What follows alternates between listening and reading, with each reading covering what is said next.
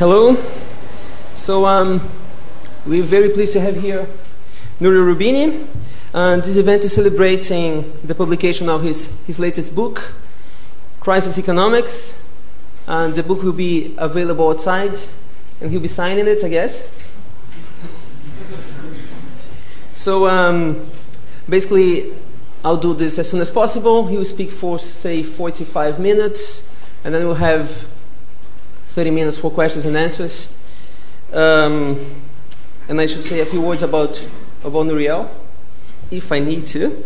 So um, Nouriel holds a PhD from Harvard. Then he improved and went to Yale as an assistant professor. Um, was now he's now a professor at N Y U, and has been advising. Uh, has been a senior advisor at the Council of Economic Advisers, has been advising the U S Treasury, has been doing, doing consultancy for the World Bank, the I M F. But most of all, he is Nouriel Roubini. He's the man, he's the one that told us that we were in a mess. And I guess we are. And I guess it's especially important to listen to him now because we're in a situation, a crisis, very big things happening, and there isn't anyone really that knows what is going to happen. Or is there? So uh, the podcast will be hopefully available. Thank you very much, Nouriel. Yeah.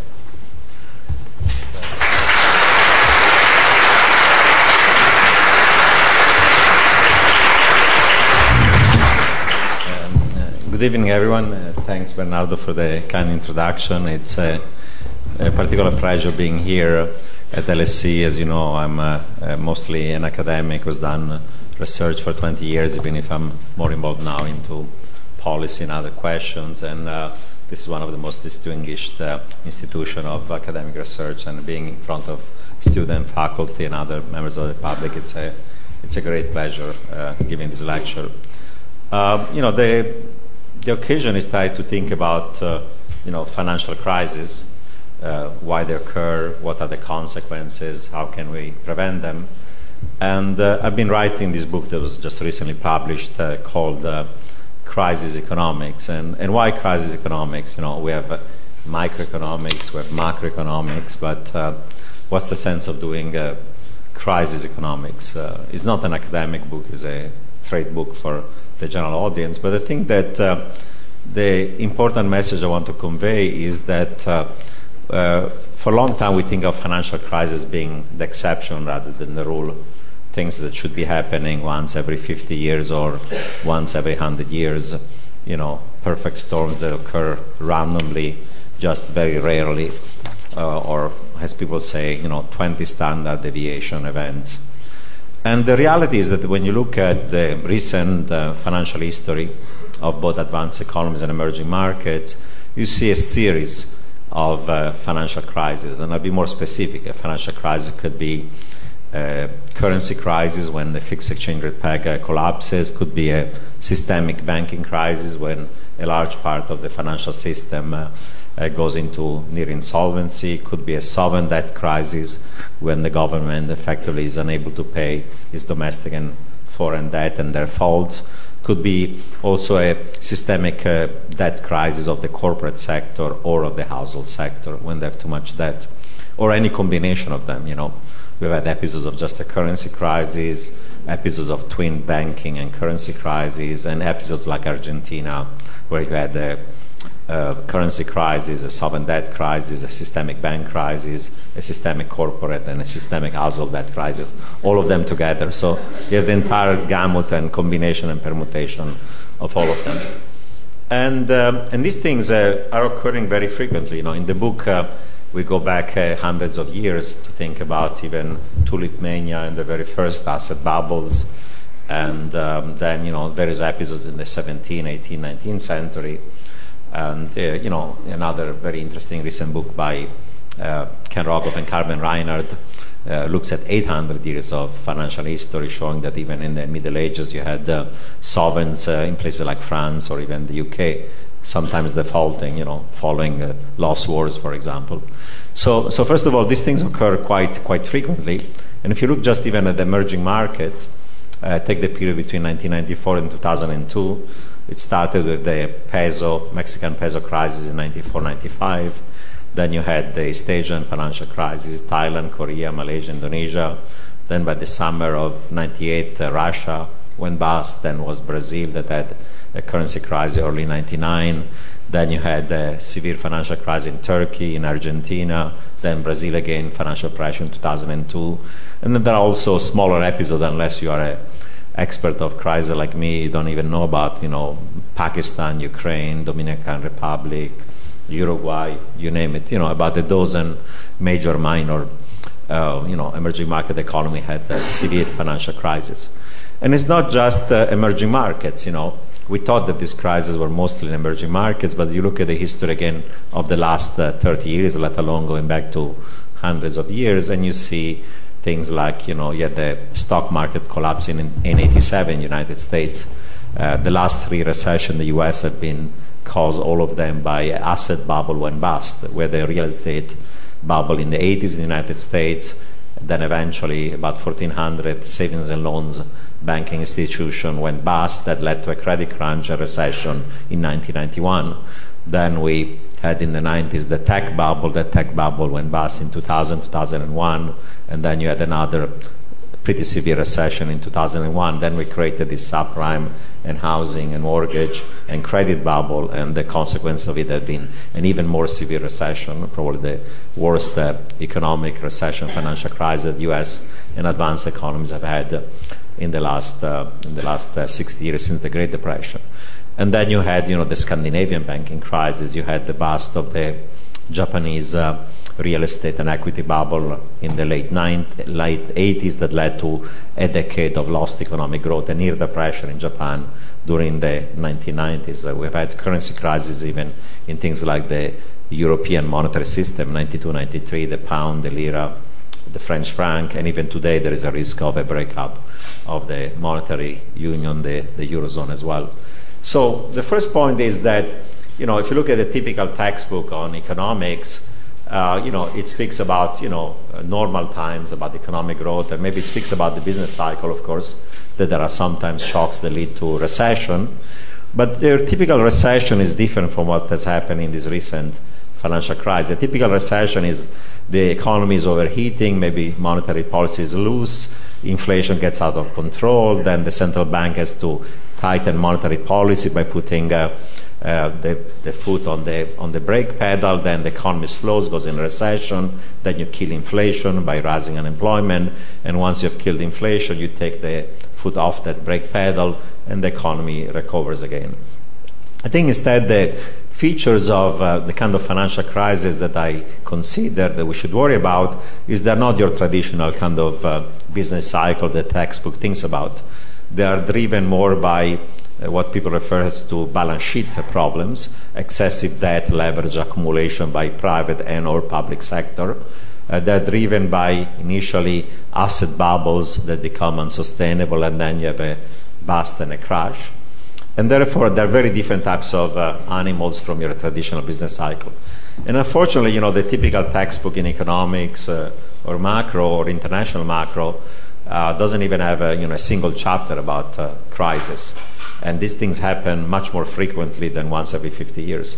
That's why the book is titled uh, Crisis Economics, that things that look like abnormal, unfortunately, are occurring more frequently uh, and they are more virulent. And the economic damage of this financial crisis is severe. I mean, if you think about the latest one, uh, between the losses of income, of jobs, of wealth, housing wealth, stock market wealth, and eventually the fiscal cost of bailing out banks, financial institutions, houses, and you name it, the costs are really staggering in the trillions of dollars, you know, ten, twenty, thirty percent of G D P. We don't even know uh, eventually what these costs are going to be. So these things are serious, are damaging, they're occurring more frequently, they're more virulent uh, than otherwise, and therefore we have to try to understand them and hopefully also try to prevent them. So I wouldn't say they are the norm, the rule, but they're certainly not anymore uh, the exception. Uh, you know, uh, one point that's been made uh, uh, quite correctly is that, you know, we thought that this great moderation that came from fighting inflation in the late seventies would lead to a period of time of low inflation and high growth, people were speaking about this great moderation, but for a number of reasons we can discuss, uh, that growth moderation led to financial instability, more asset bubble, more credit bubbles, more leverage that eventually has led to more financial instability. So so we deluded ourselves there was a great moderation, but actually in financial market something uglier uh, occurred. So so when I think about crisis, you know, Uh, there is this uh, idea, uh, my good friend uh, Nassim Taleb has written a brilliant book that many of you have read or know about, uh, Black Swan, right? About these events that are extreme uh, and so on, uh, that are coming from a distribution that has fat tails, where randomly something extreme like a financial crisis can occur. Uh, the way instead I think about crisis is not Black Swan events, but the first chapter of the book uh, is titled White Swan. And White Swan because of uh, two reasons. One is that events that are occurring or supposed to occur once upon a while are occurring much more frequently, even more frequently than a fat tail distribution would suggest.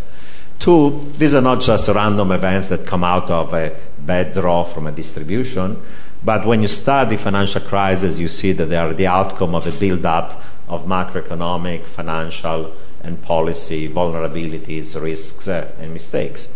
Things like uh, excessive risk-taking, asset bubble, excessive credit boom and growth, uh, an increase in leverage that eventually leads to an unsustainable situation that leads, uh, given certain factors, to a crash and a bust, and then there is the downside of it.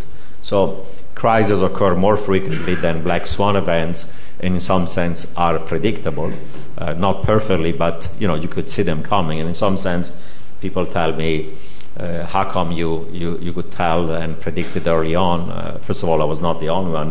Many others were warning, but I think that, you know, I'd been studying for ten years uh, financial crisis in emerging market economies, first as an academic. Then I spent two years in Washington on the policy side, and then I wrote a book that was more of a policy wonk book titled Bailouts versus Bail-ins, uh, Responding to Financial Crisis in Emerging Markets uh, in two thousand four. And then after I finished that book on emerging market crisis, I looked at the United States, and the United States with its uh, asset bubble, with its uh, fiscal deficits, with its current account deficits, with overvalued currency, with credit boom, to me look like a typical emerging market is on the verge of a financial crisis. So so in some sense, uh, those were patterns. Of course, there are differences, but uh, as I point out, uh, these things don't come out of nowhere. So they're in many ways uh, kind of predictable. So I think that's, uh, that's, uh, that's an important point. Um, the other observation that I think it's important to make here is that people ask themselves, uh, okay, we had this very severe financial crisis. Uh, now there's a beginning of an economic recovery in the United States, in the Eurozone, in the U K, in Japan, and certainly much more uh, in emerging market economies. And, uh, and the question is, is this crisis really over or not? And I think that, again, history would suggest that uh, maybe this crisis is not really over. We've just finished the first stage of it, and there is a risk of ending up in a second stage of these uh, financial crisis. Uh, if you look, for example, at the Great Depression, you had the stock market crash in nineteen twenty-nine, and then the policy response was botched. You ended up into a severe Great Depression by nineteen thirty-three. Then policy actions were taken. We got out of this uh, Great Depression between thirty-four and thirty-seven, and then other policy mistakes were made that led to another second leg of the Great Depression between thirty-seven and thirty-nine. Um, so, so there may be kind of long cycles in which, you know, elements of a crisis morph into a, another one. And the element, in my view, is important to consider is the following one. There is a recognition that this particular global financial crisis was driven by excessive risk-taking, Uh, debt accumulation and leverage by private sector institutions, households that in U S, U K, and other countries were uh, perceiving a housing bubble and they borrowed against it. You know, U S consumers were using their homes as A T M machines and borrowing against it and spending more than their income. Savings rate fell to zero, so excessive debt of the household sector, certainly excessive leverage of the financial system, both uh, traditional banks and the non- uh, bank financial institution, what people refer as shadow banks, and also there was a certain amount of debt accumulation in some fat tails of the corporate sector, not as much as households and financial institutions, but even uh, some uh, segments of the corporate sector in a number of countries were over-indebted. So the initial stage of the crisis was excessive risk-taking, debt, and leverage of the private sector. But what's happening right now, it's important also to understand that what's going on today in Greece, in Portugal, in Spain, in the Eurozone, and those are similar concerns, uh, I'll say, in U S and U K eventually, is that um, while there's a lot of talk about uh, deleveraging, the reality is that when you look at the debt ratios of private sector in the U S and other countries, they're not rising further, but they're barely stabilizing at a very high level. And while there's a lot of talk about the deleveraging, those debt ratios have not really fallen yet sharply because U S consumers started barely to save and to reduce their debt ratio. They're just stabilizing at very high level. And while there is not really true deleveraging of the private sector, there is now a massive releveraging of the public sector with budget deficits of the order of ten percent of G D P in a number of countries, in most advanced economies. You know, people worry about Greece having a deficit of thirteen point six percent of G D P, but you know, this year the U S is going to have a deficit of about eleven percent of G D P. In the U K, it could be higher than ten percent, and the same thing you know, in a number of other advanced economies. And this releveraging of the public sector has occurred uh, for three reasons. First of all, during the recession, there are automatic stabilizers. Revenue fall because income is falling, and when people lose jobs, there's automatic things like unemployment benefits. So that's automatic stabilizer at work. Two, since there was a collapse for several quarters of private demand, consumption and investment, correctly we decided to do Keynesian stimulus, that we needed to increase government spending, reduce taxes, because if we had not done that, then this Great Recession could have turned into something even more severe, like a Great uh, Depression. And again, we also did massive monetary easing to stimulate private demand. And uh, finally, the other third reason why we've had this releveraging of the public sector is that we decided to socialize some of the private losses, call it uh, ring fencing and backstopping of the financial system, if you like, or call it a bailout, uh, if you want to be more critical of it. But certainly, we decided to socialize some of these losses and take some of the bad assets of the uh, private sector, especially the financial system, and put it on the back of the government. And as we know, the fiscal cost of bailing out financial institutions in the United States, in Ireland, in U K, soon enough, in Spain and other countries are going to be significant. So that's a third element that's led to larger deficits and increases of the stock of public debt. And I think that uh, that's the sense in which I see uh, just the crisis morphing into something different as opposed to being over. Because while it's true that probably the policy stimulus was necessary, if we had not done the zero interest rate policy and the quantitative easing, if we had not done the fiscal stimulus, if we had not backstopped the financial system, we would have ended up like the Great Recession, Great Depression, when there was no monetary stimulus, when there was no countercyclical stimulus, and when uh, the idea of creative destruction led to essentially allow banks to collapse and thousands of them collapsed. The credit crunch became worse.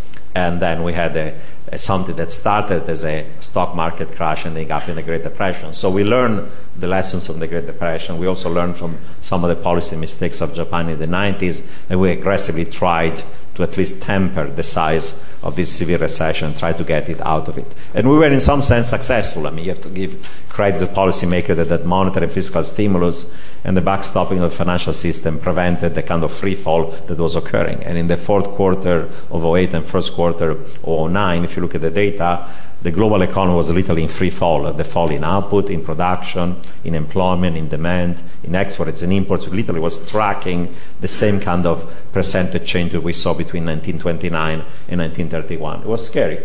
Literally, we were on the verge of a, another Great Depression, and we needed all that stimulus. But that stimulus was not ever a free lunch, because now the outcome of it is a huge buildup of the stock of uh, public debt in a number of countries, large budget deficits, and uh, eventually, if these budget deficits are not addressed by raising uh, uh, taxes or reducing government spending, so traditional kind of fiscal consolidation, then the outcome can be quite ugly. It can be ugly in a number of ways. Uh, some countries uh, can monetize those fiscal deficits, uh, countries like the United States, uh, countries like the U K, countries like Japan. Uh, you know, they can essentially induce the central bank to print money and monetize it. And if you monetize large fiscal deficit for long enough, eventually you cause uh, inflation. And inflation is a tax on public debt. You erode the real value of public debt, so it's a capital levy like a default, but it's not technically a credit event, but effectively is a transfer of wealth from savers and creditors to dissavers and borrowers and debtors like the government. And if instead you are an emerging market economy that cannot borrow in its own currency, like it is happening in Russia, in Argentina, and Ecuador, then the only option is not inflation, but defaulting outright on your debt. That is also a capital levy. Now, there is a third case that is the countries of the Eurozone, because the countries of the Eurozone, technically speaking, look like the U S or the U K because they borrow in their own currency, the euro. But unlike the U S and U K, they don't have automatic access to the printing presses of the central bank, because you have an independent European Central Bank that is not under the control of national fiscal authorities, and therefore the option of monetization uh, conditional on the E C B not massively monetizing is not one of uh, printing money and causing inflation, but the only option for a country like Greece becomes, like an emerging market, the option of defaulting. So in that sense, the members of the Eurozone look more like emerging markets that then have unsustainable fiscal problem and end up into default as opposed to monetization and inflation. So the point is that, that you know, at this stage of the financial crisis, you have this massive fiscal problem. And if this fiscal problem are not going to be addressed, then we're going to get either default or inflation, and each one of them has many negative uh, side effects. And, uh, and then, if the debt of the public sector become uh, unsustainable, then the ability of the public sector to then backstop the financial system or support uh, economic activity, if there is, say, a double dip recession, becomes severely constrained. And my worry right now is that, suppose, and I'm not saying that's going to happen, suppose that we we end up in a double dip recession, say in the Eurozone, something not unlikely given what's happening. You know, a year ago, when we were in the middle of this financial crisis and economic activity was falling, we could still push down interest rates to zero and do a lot of quantitative easing and double base money. We could still do, like the U S, an eight hundred billion dollars fiscal stimulus and run ten percent of G D P uh, fiscal deficit. We could still backstop the financial system.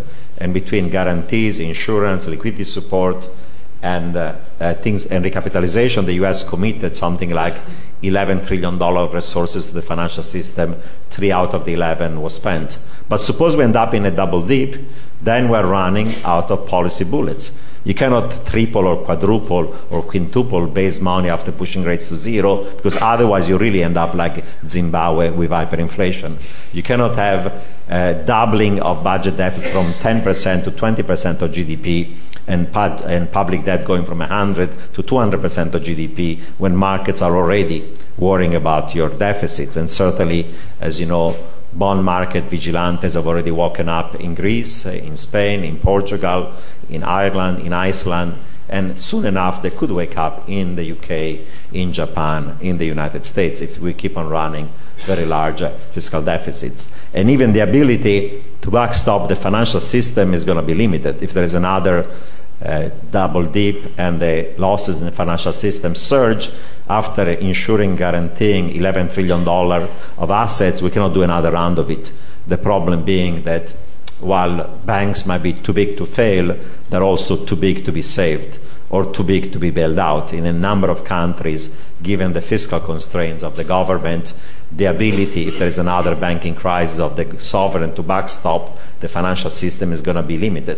How can you guarantee deposits uh, if you're a government, if you're insolvent yourself? You know, your guarantee means nothing in a situation in which you leverage yourself so much as a government that your guarantees are meaningless, because uh, you are you are essentially bankrupt. And therefore, I think that the big concern I have is that I'm not predicting uh, necessarily another double dip. I'm not predicting a Great Depression. But I think that this rise in public debt and deficit is really the next stage of this financial crisis. And if this problem is not addressed correctly, then we have a problem. And of course, the delicate trade-off today on the fiscal side is a little bit uh, damn if you do and damn if you don't. If you took away the fiscal stimulus too soon, when the recovery of private demand is still anemic and tentative, the risk is that you essentially end up back into recession, deflation. Uh, and that's why the U S and others are saying, let's maintain the fiscal stimulus. On the other side, if you keep on running because of that large deficit, because you're saying it's not the time to take away the stimulus, then runaway fiscal deficits uh, and their monetization lead you either to a fiscal train wreck and default, or if you monetize it eventually to inflation. And rising inflation is going to push long-term interest rates higher, and it's going to crowd out then the recovery through higher nominal and real rates. So in some sense, the dilemma we're facing today is the dilemma about exit strategies. Damn if you do, damn if you don't. If you exit too soon, you're in trouble. If you exit uh, too late, you're also in trouble. And uh, and doing the right thing is going to be, you know, uh, politically difficult. And it's going to be politically difficult because while economists would tell you, of course, to avoid uh, default or inflation, you have to raise taxes and cut spending, and preferably cut spending rather than raising distortionary taxes. The issue is not the economic prescription, apart from the question of the timing, but is the political will of governments to do the right thing. And I think that one of the unfortunate things happening right now is that in many of the advanced economies, uh, the political will to do the right thing is constrained. For example, in the United States, Democrats and Republicans are really divided. There is a disappearing center. There is no bipartisanship. The Republicans are effectively vetoing tax increases. The Democrats are against spending cuts. Uh, you know, this year is an election year, midterm election. twenty twelve is going to be another election year, presidential. You know, I wrote a book about political cycles and the macroeconomy. And the lesson is that when there is divided government, when there are elections, there is no fiscal consolidation. Deficits are larger than otherwise. So this year there's not going to be any fiscal consolidation in the U S. In two thousand twelve, there's not going to be any. And next year, if the Republicans win the House and the midterm election, then they might veto even more any tax increases, and that stalled situation might actually maintain the deficit larger. So this year in the U S, we have a deficit of a trillion and a half dollar. It's expected to be a trillion dollar for unchanged policies for the next ten years. And uh, if there is this divided government or split on uh, lack of bipartisanship, if we're going to run a trillion dollar deficit this year, next year, twenty twelve, I would say that the bond market vigilantes that have woken up, as I pointed out, in Greece and the Eurozone, the chances are going to be they're going to wake up in the United States in the next three years and say this is unsustainable. And of course, if there is no willingness to raise tax or cut spending, that the, the path of least resistance becomes keep on monetizing it. And the Fed in the U S for the last year has bought one point eight trillion dollars between Treasury bonds, agency Fannie and Freddie, R M B Ss, and agency debt. So we already have seen massive monetization of fiscal deficits. You know, in the U K, similar issue. Now you have a hung parliament. There is now a coalition of these two parties. They say they are committed to fiscal consolidation. We'll see. It's not yet tested when the tough choices on cutting spending, raising revenue have to be done. We'll see uh, how willing uh, the two parties are to work together. As I said, historical empirical studies suggest that multi-party coalitions tend to have larger deficits than unified majoritarian governments. Or take a country like Germany, where the coalition of Merkel has lost now the majority in the upper parliament following their decision to, unquote, bail out, uh, uh, bail out Greece. Uh, are they going to have the willingness to do the reforms? Look at what's happening in Greece. Uh, riots, people dying in the streets, strikes, and same things are starting to happen in Spain, uh, in Portugal. Look at what's happening in Japan, that you have a weak government that is really unable to do structural reforms that are needed for restoring growth in the economy and uh, restoring fiscal fiscal austerity. So my worry is that actually, if you look at many of these advanced economies, uh, you see a situation not just of severe fiscal problem and a need for structural reform, but governments tend to be relatively weak and unable for a number of reasons of doing the right thing. So if you introduce the political economy of delaying the necessary adjustment, then uh, like in emerging markets where there are political biases that maintain deficits for longer, eventually the risk of a fiscal and financial crisis becomes uh, becomes a serious one. And in some sense, you know, uh, if I have to think about uh, a kind of like not a formal definition of a financial crisis, but an informal one, uh, the way I would define a financial crisis is when policymakers have to get together on a long uh, Saturday and Sunday and try to design a rescue package before markets open on Sunday night uh, in Asia, or open in U S and Europe, you know, Monday morning. And we've seen that particular story in many of the emerging market crises, from Mexico to Asia, you name it. And then we saw it in the U S and Europe.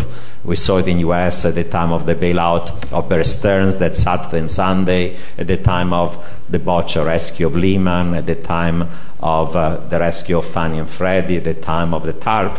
And we thought that those long weekends in which people are desperately trying to do a package uh, will be over. And that was a sign that crisis was, was over. But guess what? Just a couple of weekends ago, you had the, the sixteen ministers of the Eurozone having to get together on a Saturday and Sunday, fifteen hours non-stop each day, to come out with a rescue package, not just for Greece, uh, but also for the rest of the potential weak uh, members of the Eurozone. So by that standard, I would say crises uh, are not over.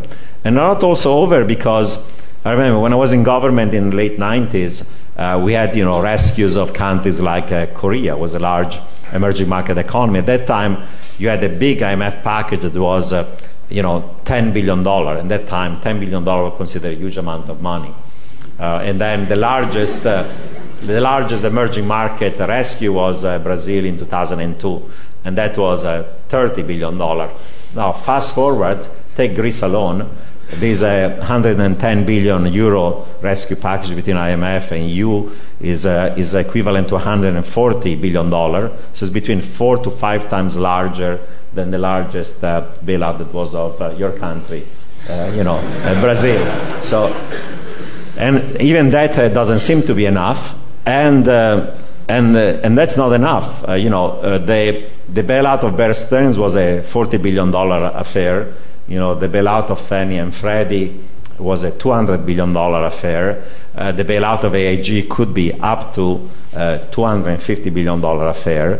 Uh, the TARP uh, kind of uh, program of recapitalization of U S banks was, uh, you know, seven hundred billion dollars kind of uh, bailout. But now this European bailout that was passed just uh, two weekends ago, in dollar terms, you know, euro is seven hundred fifty billion dollars, and dollar is almost a trillion dollars. So we've gone from uh, ten billion dollars to Korea to a trillion dollars. So, you know. Uh, that's the new normal when it comes to financial bailouts. So again, by this standard, saying the crisis is over when these uh, packages of rescue are becoming larger and larger by any measure and scale suggests how things are problematic. We started with private sector liquidity and solvency problem, then we had rescues by national governments of this private sector liabilities. They put it on the back of the sovereign. Now the back of many sovereign is breaking up, and now you have these multilateral rescues of groups of countries having to rescue individual countries, either at the E U level or at the I M F level. And the question is, you know, uh, what's going to be the, the next stage? Uh, and at which point, for example, countries like Germany are going to say enough and are not willing to do it. And when you cannot bail out the sovereign at that point, you know, you can end up again with financial disaster uh, for, for the private sector. So, so my point is there is a economic recovery, we have to recognize it, but in many ways, uh, U S, uh, Eurozone, U K, but even some of the emerging markets have kicked the can down the road. They've not really addressed the fundamental problems, and um, and uh, and therefore the next stage of this crisis could be uh, could be you know solving that problems that lead to a double deep recession. Now um, there's so much one could say about how to prevent crisis, and you know in the book I have two full chapters about how to reform the system of supervision and regulation of financial institutions. Uh, that's one of the important things is necessary. Uh, and I would say the following thing. Uh, what is being proposed so far in the U K, in the United States, and by G twenty goes in the right direction, and by, in my view, is not enough. You know, the, the view is the following one. We need uh, banks that have more capital, better capital, less leverage, more liquidity. Uh, we're going to deal with the too-big-to-fail problem by essentially having more capital for too big to fail institutions and having an insolvency regime that's going to be able to orderly close down a major institution that is insolvent. We're going to deal with derivatives by putting some of it on exchanges and dealing with the counterparty risk with a clearinghouse. Uh, we're going to have some systemic regulator, some degree of international cooperation and things of that sort, and that should be enough. Uh, my fear is that uh, that is not going to be enough, that actually uh, these reforms are more cosmetic, and it's time to radically think about what is it that leads over and over again to huge banking crises that then lead to massive fiscal costs. And unless we address these problems, and I would say a number of people, uh, you know, from Mervyn King at the Bank of England to people like uh, Paul Volcker in the U S, people like Martin Wolf have said we need more radical reforms. And I'm also of that view. Uh, why I'm of that view? Uh, take uh, banks that are, unquote, uh, too big to fail. These banks were too big to fail, but now because of the banking consolidation, they've become even bigger to fail. Take the United States. Uh, J P Morgan took over Bear Stearns and Washington Mutual. Uh, Bank of America took over Countrywide and Merrill Lynch. Uh, Wells Fargo took over Wachovia. And even Citigroup wanted Wachovia, not because it was a good bank, was insolvent, but because they thought if we take it over, we become even bigger to fail. We'll get more uh, government bailout. They were fighting on Wachovia. It was an insolvent institution, yet Wells Fargo and Citi fighting almost in court who's going to take it over. I mean, you wonder what was the reason behind it. Was I become even bigger to fail? First point. Secondly, these institutions have become now even bigger to fail, and they know they've been bailed out once, and if trouble occurs, they're going to be bailed out again, and so far we've not created either resolution regime or the capital standards going to lead them to, to behave otherwise. So the fundamental problem remains. And the idea we're going to be able to close down orderly an institution like, say, Morgan Stanley or J P Morgan or wherever, uh, or Goldman Sachs in the next crisis, to me is far-fetched. You know, it's hard enough to have an orderly national resolution regime of a too big to fail institution. Most of these institutions do business in one hundred different countries, and even those kind of solvency regime are going to be at best national. So it's going to be a total chaos to try to shut down orderly a Goldman Sachs if they get in trouble again. And the reality is that since it's going to be too hard to do it in an orderly way using this insolvency regime, you're going to bail them out again. That's going to be the outcome of it. So my view is, like many others, uh, again, Mervyn King, Paul, Krug, uh, Paul Volcker, even Alan Greenspan has said so, if institutions are too big to fail, they're just too big, and you should break them up or induce them through various types of uh, regulation to b- make themselves uh, smaller. Secondly, these institutions are not just too big to fail, but as I pointed out, they are too big uh, to save at this point, or too big to be bailed out. In many countries, uh, the size of these implicit liabilities are so large and the weakness of the sovereign so significant that if a systemic banking crisis were to occur, the sovereign doesn't have the resource for bail out their own institution. So too big to fail and too big also to be bailed out. And three, these institutions are not only too big to fail, but they're also too large and too complex to be properly managed in terms of risk management. You know, think of it, you have an institution that is a financial supermarket, does commercial banking, investment banking, prop trading, private equity, hedge fund activities, underwriting of securities, derivative market making and dealing, uh, asset management, insurance, and, and anything else under the sun that goes under the definition of financial services. You know, even the most brilliant C E O or board of director cannot really monitor uh, the action of thousands and thousands of P and Ls. And every single trader and every single banker is a separate P and L who has a certain budget and capital and is trying to maximize the return uh, for that firm. So it's mission impossible. I mean, these institutions are becoming so complex that, as we know, many of the C E Os of these companies had no clue even on what these very exotic uh, new products were. You know, you take a bunch of dodgy uh, triple B Uh, subprime mortgages, then you repackage them into residential mortgage-backed securities, then you convert that stuff by slicing it, dicing it into C D O, and then the C D O becomes a C D O of a C D O, and then a C D O of a C D O of a C D O, C D O cubed, and then you do it synthetically, and at the end of the day you have new instruments that are new, complex, exotic, mark-to-model rather than mark-to-market, non-transparent, non-tradable, And, and you have that kind of financial disaster we had. So uh, lots of financial innovation didn't make sense, and institutions are way too complex to be managed properly. So that's why, you know, uh, the U S view, uh, the Volcker rule that bank holding companies should not be doing prop trading, should not be involved in private equity and hedge fund activity is necessary.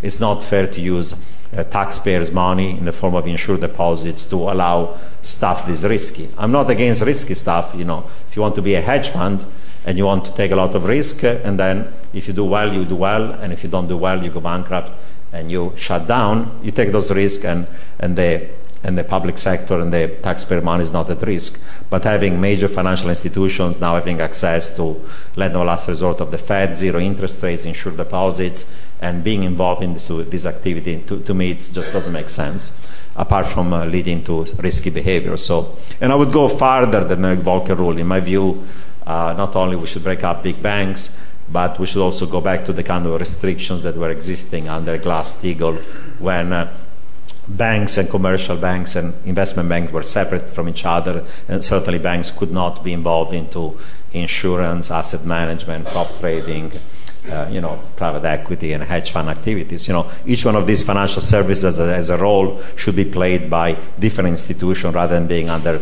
a financial supermarket. And the, the, the, I would say the experience has been that the so-called economies of scale and scope deriving from having large financial institutions providing a large set of financial services turn out to be very small, and the cost of them being too big to fail and then too complex to manage have been much larger. Look at the episodes like Citigroup, I N G, a number of other episodes. So, so I'm, I'm in favor of more kind of radical thing. Unfortunately, I think that the political economy is of these things is that uh, you know that the proposals of the G twenty are not radical enough, uh, and even these proposals are relatively moderate. Now there is a pushback by the financial sector and their lobbies. They're saying that's too much.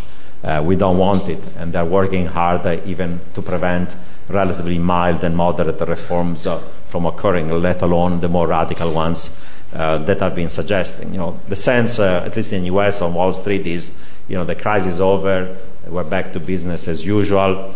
Firms are involved in lots of prop trading or related activities that are the main source of their own Uh, profits, not much credit creation that goes to real businesses and individuals, return to leverage, to risky behavior, and now with the backstop of, of the government. And that's why now there is a political backlash against it. People say it's populism, but you know, in this country like the U S now, we'll have to have very painful fiscal cuts, spending, services, increasing taxes, and in part of it we'll need that because we decide to bail out banks, financial institutions, and bankers. So then the question is, what's the fairness of that? And that's why if we don't address the fairness of it by doing it right, first of all, and then imposing the right types of taxes to induce more uh, prudent behavior, and also taxes to recoup some of the losses that have been imposed on the taxpayer, that political backlash is going to be is going to be severe.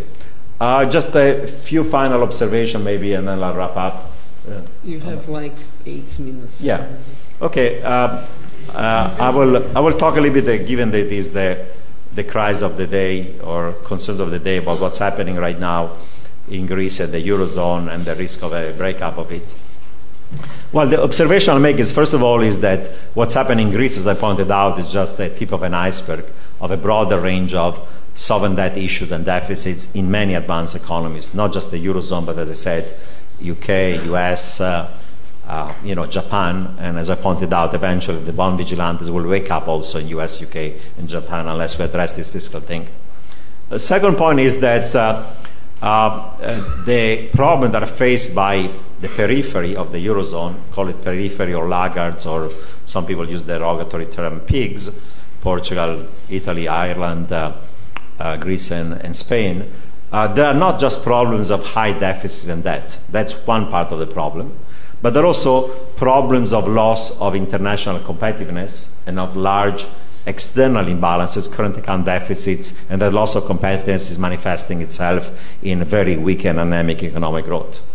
Uh, these were countries that were already losing market shares a decade ago to China, to Asia, even to Turkey, because their exports are traditionally labor-intensive and low-value-added, things like, you know, textile, apparel, leather, and you name it. And now that stuff, you can produce shirts and suits much more cheaply in, in Asia and around the world.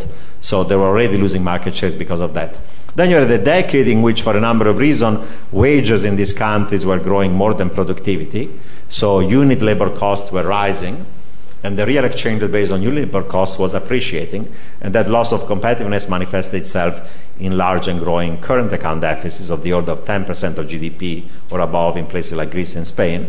And of course, the final nail in the coffin was the sharp appreciation of the euro that occurred between two thousand two and two thousand eight that led to further real appreciation and loss of competitiveness. So this country faced the dual issue of having to stabilize public deficits and debts, but also to restore competitiveness and growth. And then there are a number of very tough questions in spite of one trillion dollars of money on the table. That's why the initial response of the market was, you know, the I M F, E U is coming to the rescue, but then as people start to ask the hard questions, then the markets have been sliding further down, the euro has been weakening, spreads are widening again, and there is uncertainty about whether that rescue is going to be enough. So why is it going to maybe not enough? First of all, the money comes conditional on fiscal austerity and structural reform. So the question is, will the country do it? Uh, secondly, there's a political economy of whether this country can take this much fiscal austerity. You know, Greece alone is supposed to reduce its budget deficit from over thirteen percent of G D P to three percent. And even if it does so, the public debt of Greece is going to stabilize under the I M F program three years from now at the level of one hundred forty percent of G D P. There's always knife edge between being insolvent and not. The dynamic can tip into insolvency very fast when debt ratios are that high. Uh, so that's the issue. And politically, of course, can a country already as having riots and people dying in the streets and strikes do that much suffering and adjustment austerity? Uh, it's highly likely that's not going to be possible. So in my view, Greece is an insolvency problem. It's not just a liquidity problem. Secondly, in the short run, and that's going to be an issue not just in the Eurozone, but also U K and U S. In the short run, raising taxes and cutting spending leads to slowdown of economic activity or even continuation of a recession. While it is necessary, because if you maintain the large deficit, eventually you go bankrupt, or if you monetize, you have high inflation. So you need to do fiscal consolidation. But if you do it in the short run, raising taxes and cutting spending leads to less aggregate demand and lower economic growth. And therefore, the question is, can you impose austerity when output is falling? And can you achieve the stabilization of your deficits and debt when output is falling? You might try to reduce your deficit and stabilize it as a share of G D P, but if the denominator G D P is falling, it's a vicious circle, because as you cut spending, raise taxes, G D P is falling, and therefore achieving certain target becomes difficult. That's the debt uh, growth trap that Argentina fell into between ninety-eight and two thousand one, when they were doing fiscal adjustment and output kept on falling and became mission impossible, and eventually they defaulted. So there's that problem, that uh, the output effects are negative in the short run. The question is what you do in terms of easier monetary policy or weakening of your currency to compensate for that. And then the question is how you restore competitiveness and growth. Uh, there are only three ways of doing it. In the case of a Eurozone, uh, if you don't have your independent uh, exchange rate, meaning unless you exit the monetary union, give up on the euro, go back to the drachma or the lira or the peseta. One way to do it is through deflation, falling prices and wages for many years until you restore competitiveness to a real depreciation, not through the nominal exchange rate, but through prices. But that solution doesn't work. It's politically unfeasible because deflation is always associated with severe and continued recession. And there's no social and political body can accept a recession for five years just to get induced enough reduction in prices and wages so you get that real depreciation. Again, Argentina tried the deflation route to real depreciation, and after three years they gave up and they defaulted. So that's not the way of doing it. It's going to be mission impossible in Greece or in Portugal and Spain. The second way of doing it, of course, is to do the structural reform, like Germany did. You accelerate structural reform, you accelerate corporate restructuring, you increase productivity growth, you try to keep a lead on wages, and over time, if wages start to grow less than productivity rising, unit labor costs fall, and you restore competitiveness. But guess what? It took about ten to fifteen years for Germany to achieve that improvement in competitiveness through this uh, process of corporate restructuring. If Greece or Spain were to start today, uh, before you see the positive result on growth and productivity, it's going to be five years from now. In the short run, doing structural reform actually is negative because you have to shut down firms and sectors that are inefficient, you have to fire workers in sectors that are declining, and eventually you have to transfer human and physical capital and resources and innovation into the sectors in which you have a comparative advantage. You get all the short-term costs and the benefits are down the line, and that's why structural reforms have not occurred even before a crisis in the Eurozone, because politicians said it's too tough to do the Lisbon agenda because we get all the short-term negative effects, and by the time we get the benefits we might be out of power. and doing those structural reform becomes even harder in bad times than in good times, because you are not doing it in good times, let alone imposing more sacrifices on top of fiscal austerity uh, when you have a recession. So how are you going to do that kind of stuff?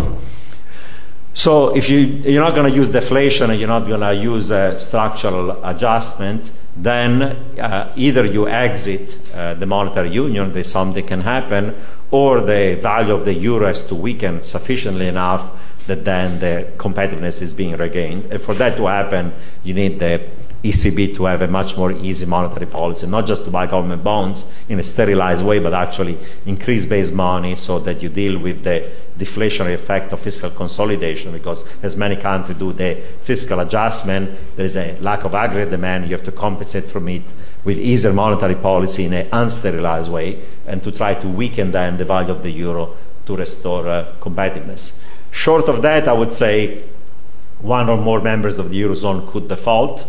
Uh, I would say even if uh, Greece does not exit the monetary union, is likely uh, eventually is going to have a coercive restructuring of its public debt, because I don't think that it's stabilizing one hundred forty percent of G D P is sustainable, and even to get that point you have to do a ten percent primary adjustment. And the risk is that if deflation doesn't work and structural reform take too long, uh, and if the euro were not to weaken enough, then some of these weaker members of the Eurozone might decide uh, they're better off exiting the monetary union, and therefore you'll have a kind of a breakup of the monetary union, uh, maybe not a collapse of the euro. Some uh, stronger uh, members of it might remain, Germany, a few other ones, but certainly some of the periphery laggards might decide that the benefits of exiting uh, the monetary union might be greater than the cost of staying into one, and therefore uh, there's a possibility of a breakup of the monetary union. So so these are my kind of general observation. There is much more uh, that I've not touched, but I'm told uh, it's a good time to stop here, and uh, since I cheered you up and let you ask uh, some, some, some, some questions. Thanks for your attention.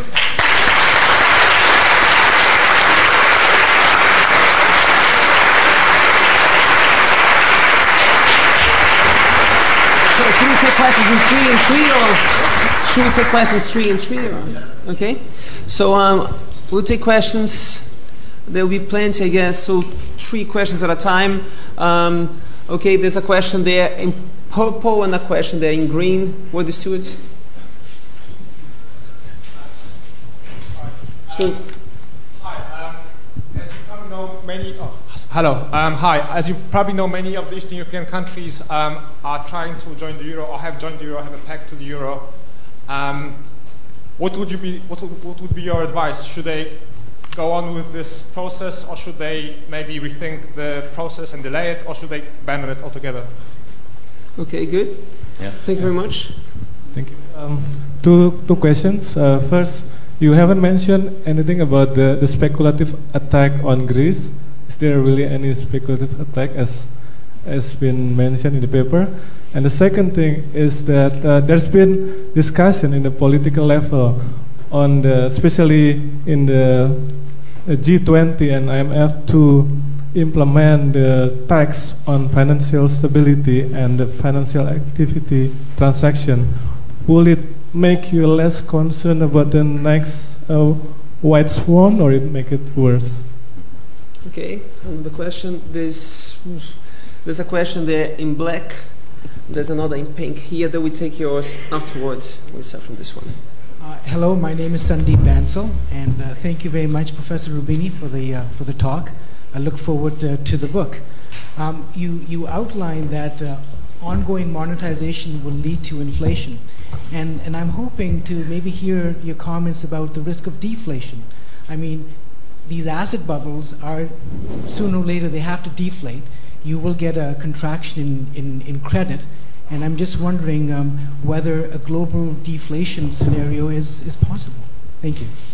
Okay, so let's answer those. Um, the first was about whether the country should still join the euro. Um, yeah. Um, Well, on, on the issue of whether uh, the Central European countries should join the euro, I think in part the decision does not depend only on themselves, because uh, the European uh, Union and E C B is now saying, uh, wait a moment, we allowed in uh, uh, too early countries that maybe were not ready, say Greece, maybe Portugal, and therefore we should be much more cautious and we're going to let in. Uh, so there's a question of whether they're going to be allowed in soon, even if uh, they want to let uh, get in. And, and then there is the question of whether they themselves are going to realize maybe it's better to stay outside, uh, get the benefits of the trading integration, but maybe wait until maybe they are the fiscal and monetary inflation condition for being member of the monetary union in a way that does not lead to, to trouble. And I would say both things are at work right now, going to delay the entrance of new members. For example, you know, Estonia is now supposedly qualifying in terms of the criteria for joining the monetary union. Uh, and the European Commission has said, yes, you qualify, but uh, the E C B, seeing what has happened in Spain, Portugal, Greece, is saying, well, we're not really sure, maybe we should wait longer. Uh, and some countries, like, you know, in Poland, uh, uh, you know, uh, people, uh, policymakers have signaled, maybe by looking what has happened, we're not ready yet, let's wait longer.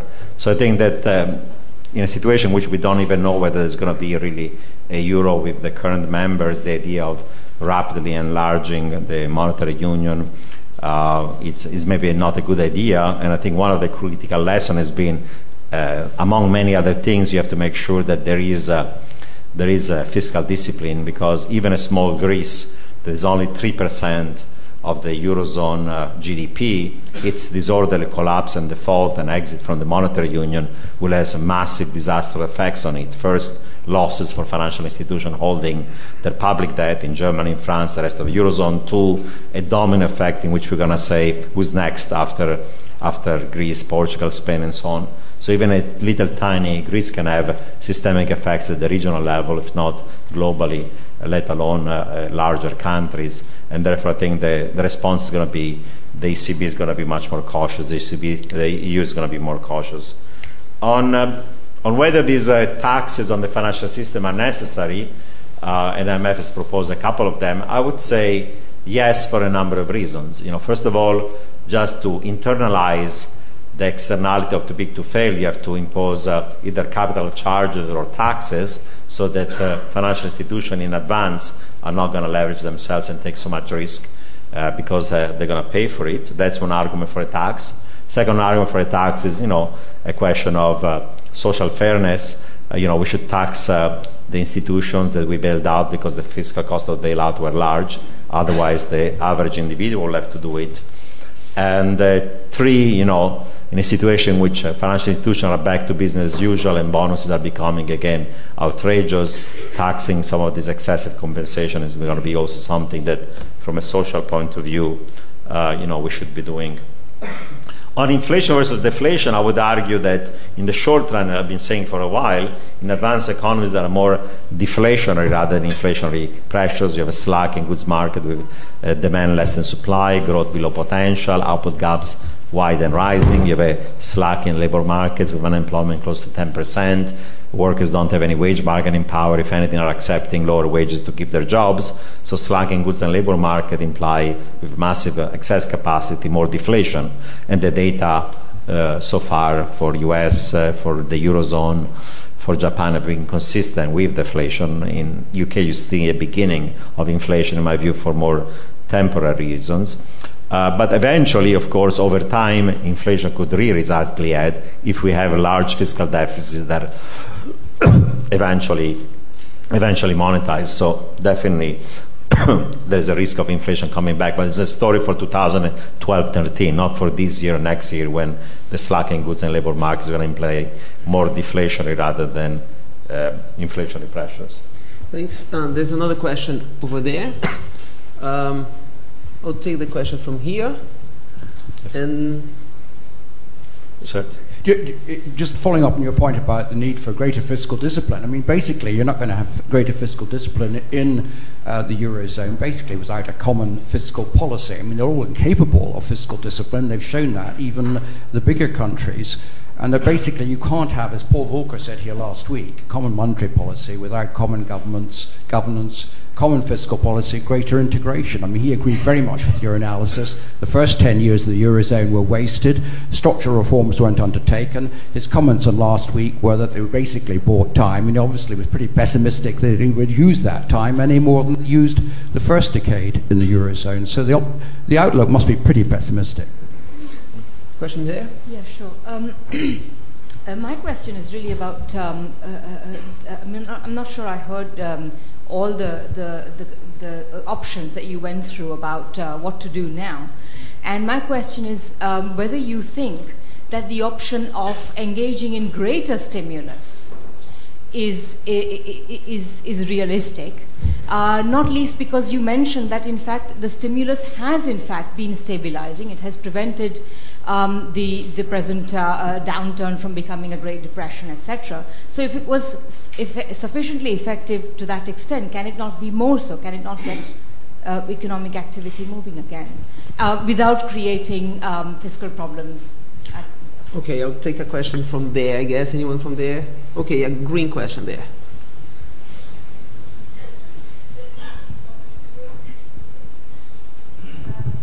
I would like to uh, ask a question uh, regarding uh, breaking up the banks.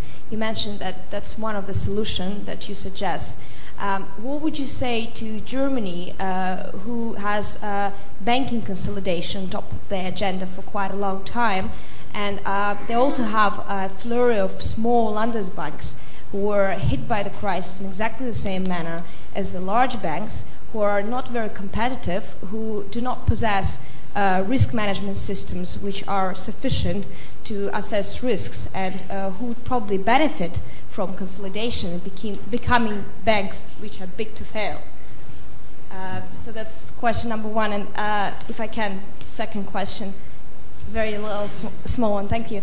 Um, uh, so what do you think about the measures which are targeted not on the fundamental reasons for the crisis, but which are targeted um, uh, on speculation on the market? So, for example, measures which are being taken now, like a ban on short selling of Eurogovies, or uh, things like um, taking uh, the losses from uh, mark-to-market of Eurogovies from the regulatory capital of Italian banks. Uh, do you think that uh, these measures could uh, sort of hit the, uh, the market and help the market get uh, out of the crisis by itself, mm-hmm. at least in the short term? Yeah. Thank you. Thank you. uh, well, you know, maybe I'd start with the last question, because actually it was also the other gentleman was asking what's the role of uh, speculation in driving maybe pressure on Greece and other markets. So. Uh, are the spreads widening uh, because uh, of the fundamentals being weak, or is it the evil speculators that are shorting the euro, shorting through C D Ss the debt of Greece and other countries, and causing more uh, volatility and fall in asset prices justified by fundamental? Uh, you know, my view on those issues is that uh, whenever there are financial pressure on a country, initially they are driven by weakness of macroeconomic policy and financial fundamentals. Uh, it's not as if speculators wake up in the morning and say, let's attack a country that is otherwise sound, or run on a bank that is otherwise sound. There is usually reason to believe that the country is in trouble, the financial institution is in trouble. So usually financial crises are not the outcome of self-fulfilling, random, multiple equilibria run uh, on a country, on a currency, on a bank, but they are the result of the fact people realize that there is problems of illiquidity, of financial imbalances, of potential insolvency of that bank, of that country, of that set of institutions, of those governments, and that's the trigger for the financial crisis, the idea of a pure self-fulfilling uh, bad equilibrium, I think, uh, is not based on reality. But of course, uh, once then, you know, investors see blood uh, there spilling, uh, you know, they, they can be perceived like sharks, smelling the blood, and therefore then there's herding behavior, there's momentum trading, and asset prices may fall even more than fundamental, because uh, you know, risk management, deleveraging, and so on leads to these vicious cycles in which prices fall even more than justified by the weakness in economic fundamental, and that's part of the market dynamics that occurs in a crisis. And probably to control that type of market dynamics, there are a number of things you have to do, or you can do prudentially. You can have things like suspending appropriately, when necessary, you know, mark to market. Uh, that might be an option. Uh, there are arguments for maybe, you know, prohibiting uh, naked shorting of uh, of securities. And there may be also some arguments, and that's a debate on whether, you know, uh, individual or a firm that doesn't have a material interest uh, in a particular firm should be allowed to essentially uh, be involved into purchasing insurance through credit default swaps. You know, the traditional argument about insurance is you can insure your own home or car, but uh, you should not be allowed to insure uh, your neighbor's home or car, because the incentive is then to go and burn down that uh, that home and get the insurance. And some people say, you know, that's why, you know, Warren Buffett used to say uh, derivatives are weapons of mass destruction. So uh, I think that's a bit of an extreme. There is an important role for derivatives to play, but there may be situations in which uh, naked uh, use of C D Ss might actually exasperate the situation that is already weak because of the fundamental things. So, so in my view, it's not the evil speculators who have shorted the Greek Uh, Uh, bonds or the euro, is that there are fundamental reasons I discussed on why the euro is weakening and why Greece is in trouble. After all, thirteen point six percent of G D P deficit and lying over and over for it, and having a public debt G D P ratio of one hundred twenty is prima facie evidence of, of risk of insolvency. But certainly market dynamic can exacerbate then those fundamentally driven movements. On uh, whether we need greater stimulus, uh, you know, it depends, because in some countries that are still in a recession, like Greece, like Portugal, like Spain, like maybe the U K and Ireland, the markets are saying either you do fiscal consolidation now, or I'm going to punish you because I'm worried about you eventually defaulting, and I don't care whether, you know, you have a, still a recession, you have to raise taxes and cut spending. And actually, a number of these countries started to do those things even before the recession was over.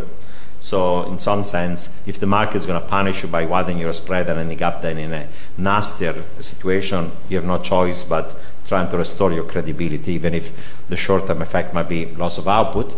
There are ways of uh, resolving the trade-off by having a, a, how to say, a schedule of fiscal commitment. Say, I'm going to start slowly, slowly raising taxes for the next few years. I'm going to slowly, slowly commit to reduce spending. I'm going to commit to reduce entitlement spending, unfunded liabilities coming from pension systems or healthcare system. And if you can credibly say, I'm going to do it over time, over the next few years, and you need a little more of a stimulus in the short run because the economy is not yet recovered, then the markets are not going to punish you. But if you do more stimulus in the short run and you have no credible and committed plan to do the fiscal consolidation over time, the market is going to say, you're playing the same game of fiscal indiscipline and I'm going to be punishing you. So there are ways of uh, Uh, squaring that circle available, but you have to have a plan for medium-term consolidation, otherwise the markets are not going to uh, allow to do it. On uh, on this issue of whether you need a monetary, fiscal union and monetary union, yes, you need, you know, the criteria for a certain set of countries being an optional currency areas are many, uh, flexibility of labor markets, capital mobility, uh, you know, synchronized business cycles, Uh, not excessive fiscal deficit, maybe also some risk-sharing occurring to the fiscal system. Uh, the Eurozone is not a fiscal union, has not been for a number of reasons, and is not likely to become one. Might become partially because now the Germans have to bail out uh, some of the rest of the union, but it's forced on them, and the reaction is to say, no, we have to have even more strict criteria, like imposing our own balanced budget, uh, kind of lost on everybody else, because we don't want to be. One thing is to risk share when there are shocks that are random. So bad times for me in California, New York is doing well, I'm transferring resources, next year is going to be bad in New York and California, transferring. That, those are kind of risk sharing of fiscal resources. But if systematically a particular state uh, in the U S or in the Eurozone were to have a kind of systemic budget deficits, then no country will systematically want to transfer resources to them forever, uh, Germany or otherwise. So, so risk sharing is one thing in a fiscal union, but not a systematic permanent transfer of resources. That politically becomes unsustainable. On this issue of breaking up the banks, uh, you're right saying that many of these German banks, the Landesbanks, are insolvent. They should be shut down, possibly merged with other ones. Uh, I would say, Uh, you know, uh, shut down and cleaned up, yes. Whether they're going to be merged and create a bigger conglomerate that are too big to fail, I'll be wary of doing that. Maybe instead of merging them with larger institutions, you clean them up and you split them up uh, into smaller institutions. You know, I think that, you know, sound banking implies that you can be a relatively small bank and still have proper risk management and do sound lending. I think beyond a certain level of size of a bank, uh, the alleged economies of scale and scope are really marginal. I have not seen any meaningful evidence that those are really at work. You know, either you have good sound risk management, you can do it with a small bank, or if you have a huge super mega bank, actually uh, proper risk management becomes a mess. As I said, uh, monitoring the thousands of P and Ls is a, is a nightmare. Nobody is able to do it. It's mission impossible. So, so, so I'm still of the view that, you know, you keep them small. Okay, I'll take three more questions and that's it. Uh, okay, the one in black jacket there has been asking for some time. Um, I'll take the gentleman there. Okay, the gentleman there. He was very interested. You, you was first. Yeah, sure. Can you talk a bit more about growth prospects in China and the rest of developing Asia in the face of kind of weak growth in the Eurozone and the potential for more volatility elsewhere? Just on the back of China, I mean, you didn't mention much about China at all. What are your concerns about China, particularly bank lending and real estate? The question is why it's here. Uh, you talk about uh, the Eurozone breaking up and focusing mainly on Greece and the uh, peripheral states. Uh, I kind of wonder, what do you think about Germany uh, actually leaving the Eurozone, taking kind of stronger Deutsche Mark, if you like, and uh, at the expense of not having to actually socialise uh, losses at the periphery of the Eurozone? Okay, moving on. Yeah, uh, yeah, I didn't speak much about China because, uh, you know, at least uh, until recently, this has been a crisis of advanced economies, and emerging markets uh, have uh, fared relatively better. They've learned the lesson from the past, and after their own financial crisis, they had sound fiscal policy, they cleaned up their banks, Uh, better supervision, regulation, independent central bank committed to inflation. So while there have been significant economic pressure to trade and financial links, the good news has been that during these major financial crises in advanced economies, almost no emerging markets, with the exception of the weakest, have gone belly up, has not had a systemic banking crisis. But certainly, you know, the uh, China being so big and important, there is a lot of question marks about the sustainability of their growth and of their policy response.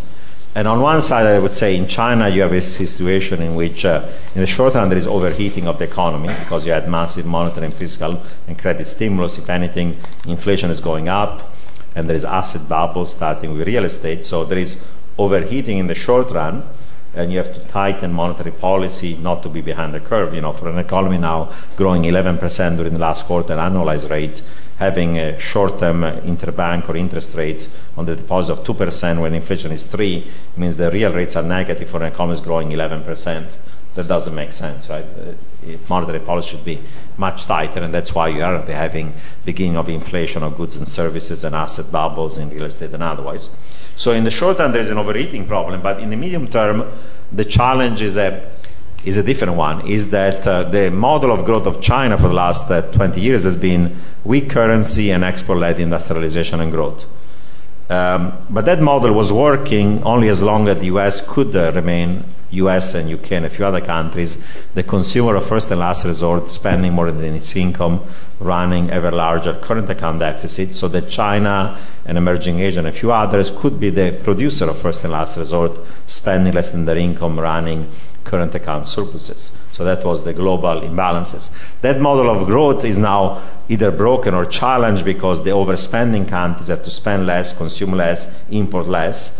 Their current account deficits are shrinking, and the current account surplus of China is also uh, shrinking as well. And the question is, how has China been able to restore high economic growth with the collapse of its net exports? You know, between two thousand eight and two thousand nine, net exports as a share of G D P fell from eleven percent to five percent. That would have implied a severe reduction of growth, well below the eight percent they achieved last year. How could, how could they achieve the eight percent? The way they did it, in terms of aggregate demand uh, decomposition, has not been through an increase of consumption as a share of G D P. Consumption as a share of G D P in China is still low, around thirty-six percent. The U S is seventy, so U S consumes too much, China consumes too little and saves too much. But the way they maintain growth, given the collapse of net export, has been through massive uh, capex spending and fixed investment. You have had uh, infrastructure spending and building more infrastructure, You have had uh, cheap loans that financed uh, commercial and real estate development. And then the state-owned enterprises were given cheap credit by state-owned banks and were told produce more and hire more and increase capacity when there is already a glut of capacity in heavy industry, uh, steel, aluminum, cement, you name it. So fixed investment was already too high in China, around forty-two percent of G D P in oh eight, became in in oh nine forty-seven percent of G D P. So ninety-five percent of the growth of China last year was actually fixed investment.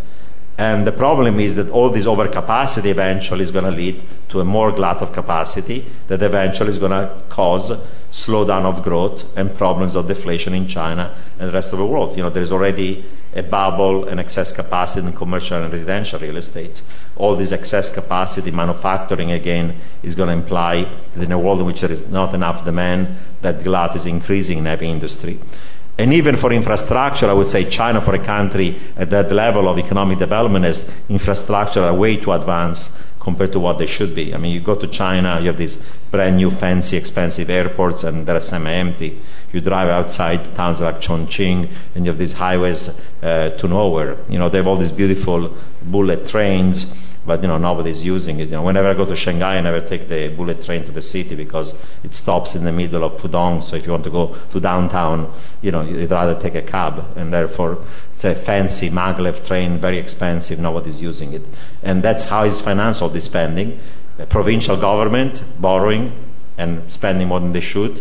Uh, the special investment vehicles being created to create unfunded investments and uh, forcing banks that are still state-owned to provide cheap loans to these uh, investment uh, special-purpose vehicles or local government and provincial government. Eventually, that's going to imply a rise in non-performing loans and fiscal problems. So, so the paradox of China is short-run overheating, inflation, and asset bubble, but over time, too much investment implies the risk of actually overcapacity and deflation. And the biggest challenge of China facing is to switch their model of economic growth from reliance on net exports and on fixed investment to greater reliance on private consumption. Private consumption share G D P has to rise, saving has to fall, and the question is how long is it going to take for that to happen. There are a number of structural reasons why Chinese save a lot and consume too little, and those things are going to change only slowly over time. So China could face this uh, growth constrained down the line because they cannot keep on having more fixed investment. There is no country in the world that is so productive can take half of output every year and reinvest it into new capital stock without eventually not having a glut of capacity and a, and a serious uh, N P L problem. Um, on German exiting the monetary union, certainly you ask the average German today, they say it was a mistake to join and be in a union of people like uh, the lazy Greeks and so on. We were working hard, saving, keeping wages at the lead while they were having a you know, big, long, decade-long, big, fat uh, Greek wedding, and they spent it all. And now we have to bail them out, so let's exit. Uh, in reality, that's uh, unlikely to happen, most likely because you know the, uh, there are no ways for a member of the Eurozone to exit the monetary union without exiting the European Union. So as much as you know, there's the German, it might be unhappy about the current situation, the best they can do is to say, okay, if Greece and others don't do the adjustment, then we're going to essentially force you to exit the, the monetary union, but you're going to exit, we're going to keep a hard core of countries that have fiscal discipline and flexible economies. So, so I would say it's more likely that, uh, that uh, Greece down the line exits rather than uh, Germany unilaterally saying, I'm going to destroy not just the monetary union but also the European Union, because you cannot exit the monetary union without exiting the European Union. Um, so, so, so it's more likely that the laggards and the weak members are going to drop as opposed to the kind of like a stronger uh, economy in the union. Okay, I guess we should stop. Uh, Nouriel will be there. Books are being sold and he will be signing books. Thanks for the very uplifting and cheerful speech.